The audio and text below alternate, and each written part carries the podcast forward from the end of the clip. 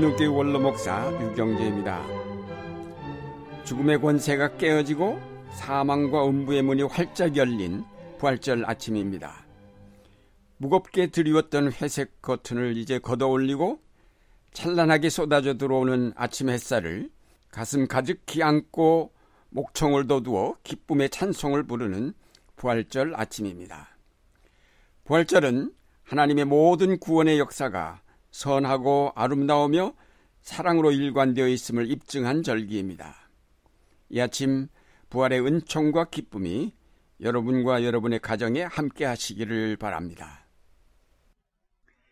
이사야서 65장 말씀에 보면 내가 새 하늘과 새 땅을 창조할 것이니 이전 것들은 기억되거나 마음에 떠오르거나 하지 않을 것이라고 하였습니다. 하나님께서 창조하시는 새 하늘과 새 땅은 바로 그리스도의 부활을 통하여 이루어진 역사를 뜻합니다. 그리스도의 부활은 사실상 새 하늘과 새 땅의 창조라고 하겠습니다.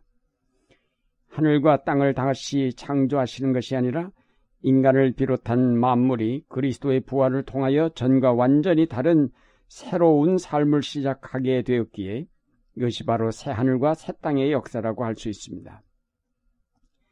영원한 생명을 약속받은 우리가 하늘과 땅을 바라볼 때에 그것은 전의 하늘이 아니며 전의 땅이 아닙니다. 완전히 새 하늘과 새 땅으로 보일 것입니다.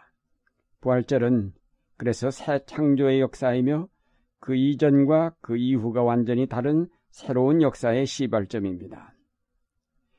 우리에게 허락된 부활은 예수 그리스도의 십자가를 통하여 주어진 은총입니다. 그 십자가는 우리의 죄를 대속하였습니다. 그로 말미암아 죄로 막혀 있던 하나님과의 관계가 회복되었고 생명으로 나아갈 수 있게 되었습니다. 이것이 바로 부활입니다. 따라서 부활은 우리의 육신이 죽었다가 다시 사는 것을 의미하는 것이 아니라 하나님과 단절됨으로 몰려 내려갔던 죽음에서 구원함을 받아 살아난 것을 뜻합니다. 그러므로 우리가 살아서 예수를 믿는 순간 우리는 하나님께 나아갈 수 있게 되므로 이미 부활에 이르렀다고 할 수 있습니다. 이것이 바로 살아서 믿는 자는 영원히 죽지 않는다는 말씀의 뜻입니다. 실제 부활은 육체적 생명이 끝나는 날 오겠지만은 육체의 부활을 의미하는 것은 아닙니다. 오히려 육체를 떠날 때 진정한 부활이 가능합니다. 우리의 육체는 사실상 부활의 장애가 됩니다. 부활은 영원한 생명으로 살아나는 것이기에 우리의 인격과 몸이 완성됨을 뜻합니다.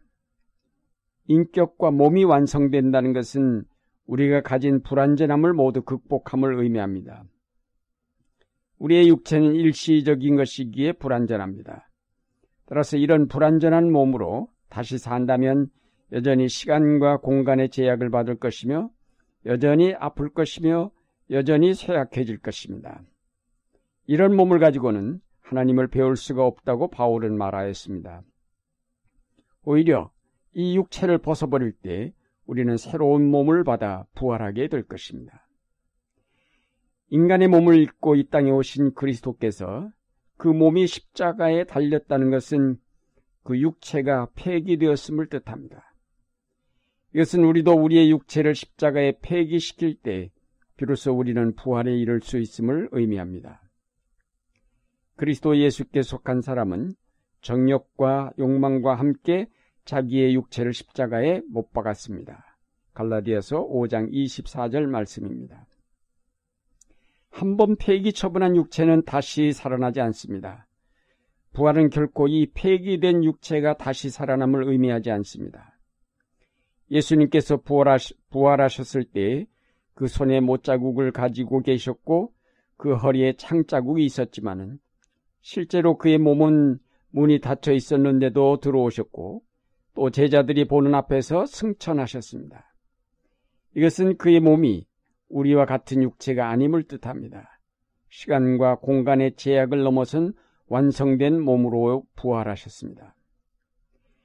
부활한 생명은 이전의 생명과 확실하게 구별된 완성된 생명입니다. 부활이란 말이 다시 산다는 말이어서 우리가 흔히 죽은 육체가 다시 사는 것으로 착각하기 쉽지만 생명의 본질은 육체의 생명에 있는 것이 아니라 하나님과의 관계가 회복되어 그 영원한 생명 체계 안에 연결될 때에 얻는 생명 속에 있습니다. 그러므로 부활은 단순히 육체의 죽음에서 깨어남을 의미하는 것이 아니라 완성된 삶인 영원한 생명으로 나아감을 뜻합니다. 다시 반복해서 말씀드리지만 죽음이 하나님과의 단절이라면 부활은 그 관계의 회복입니다. 따라서 부활은 영원한 생명의 시작입니다. 그러면 이렇게 부활한 삶과 그 이전의 삶은 어떻게 다를까요? 그것은 노예와 같은 삶에서 벗어나 참 자유로운 삶으로의 변화이며 짧은 100년 미만의 삶에서 영혼을 설계하는 삶으로의 변화입니다. 나만을 위하여 살던 삶에서 하나님의 세계 전체를 보면서 세계 구원에 참여하는 동역자가 되었습니다. 무엇을 먹을까, 무엇을 마실까를 근심하던 삶에서 하나님 나라와 그 의를 구하는 삶으로 변화되었습니다. 비겁하고 두려워하던 삶에서 하나님의 능력 안에서 두려움을 극복한 진취적인 삶을 살게 되었습니다. 욕심의 눈이 어두워 늘 미련하게 행동하던 삶에서 하나님이 주신 지혜를 통해 역사를 통찰하며 그 의미를 알게 되어 무엇이 바르며 무엇이 옳은지를 분별할 수 있는 자리에 있게 되었습니다. 전에는 육체의 죽음이 나의 삶의 끝으로 알았는데 이제는 그 죽음은 새로운 삶의 시작일 뿐이라는 사실을 알게 되었습니다. 전에는 하나님 없이 내가 내 문제를 모두 해결하여야 했지만 이제는 우리가 기도할 수 있게 되었고 하나님의 돌보심 속에서 모든 근심을 그분에게 맡길 수 있게 되었기에 부활의 삶에는 언제나 평화가 깃들어 있게 마련입니다. 그러므로 이제 중요한 것은 부활에 대한 확신입니다. 우리가 이미 부활에 이르렀는데도 이를 믿지 못함으로 여전히 이 땅의 삶에 매이고 여전히 근심 걱정에서 헤어나지 못하고 있습니다.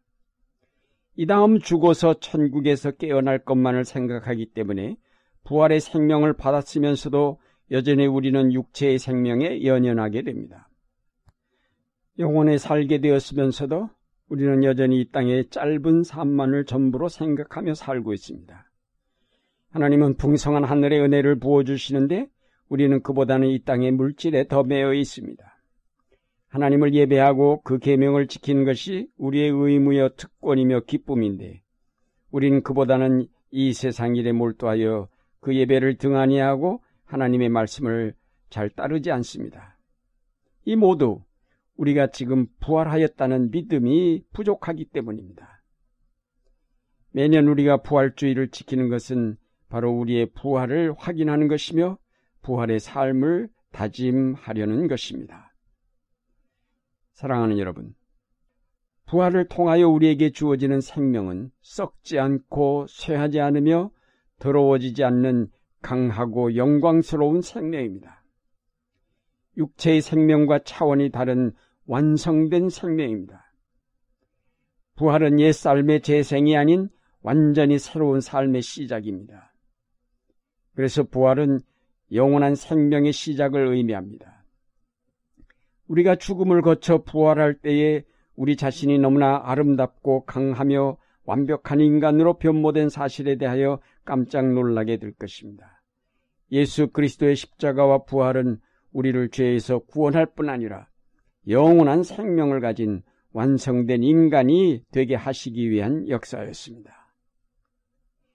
이제 우리는 이 부활의 소망 속에서 창조적이며 적극적인 삶을 이루어 이 땅에 아직도 거치지 않은 죽음의 그림자를 몰아내고 부활의 계절이 오게 해야 하겠습니다. 부활의 은총과 소망이 여러분의 삶 속에 충만하시기를 기원합니다.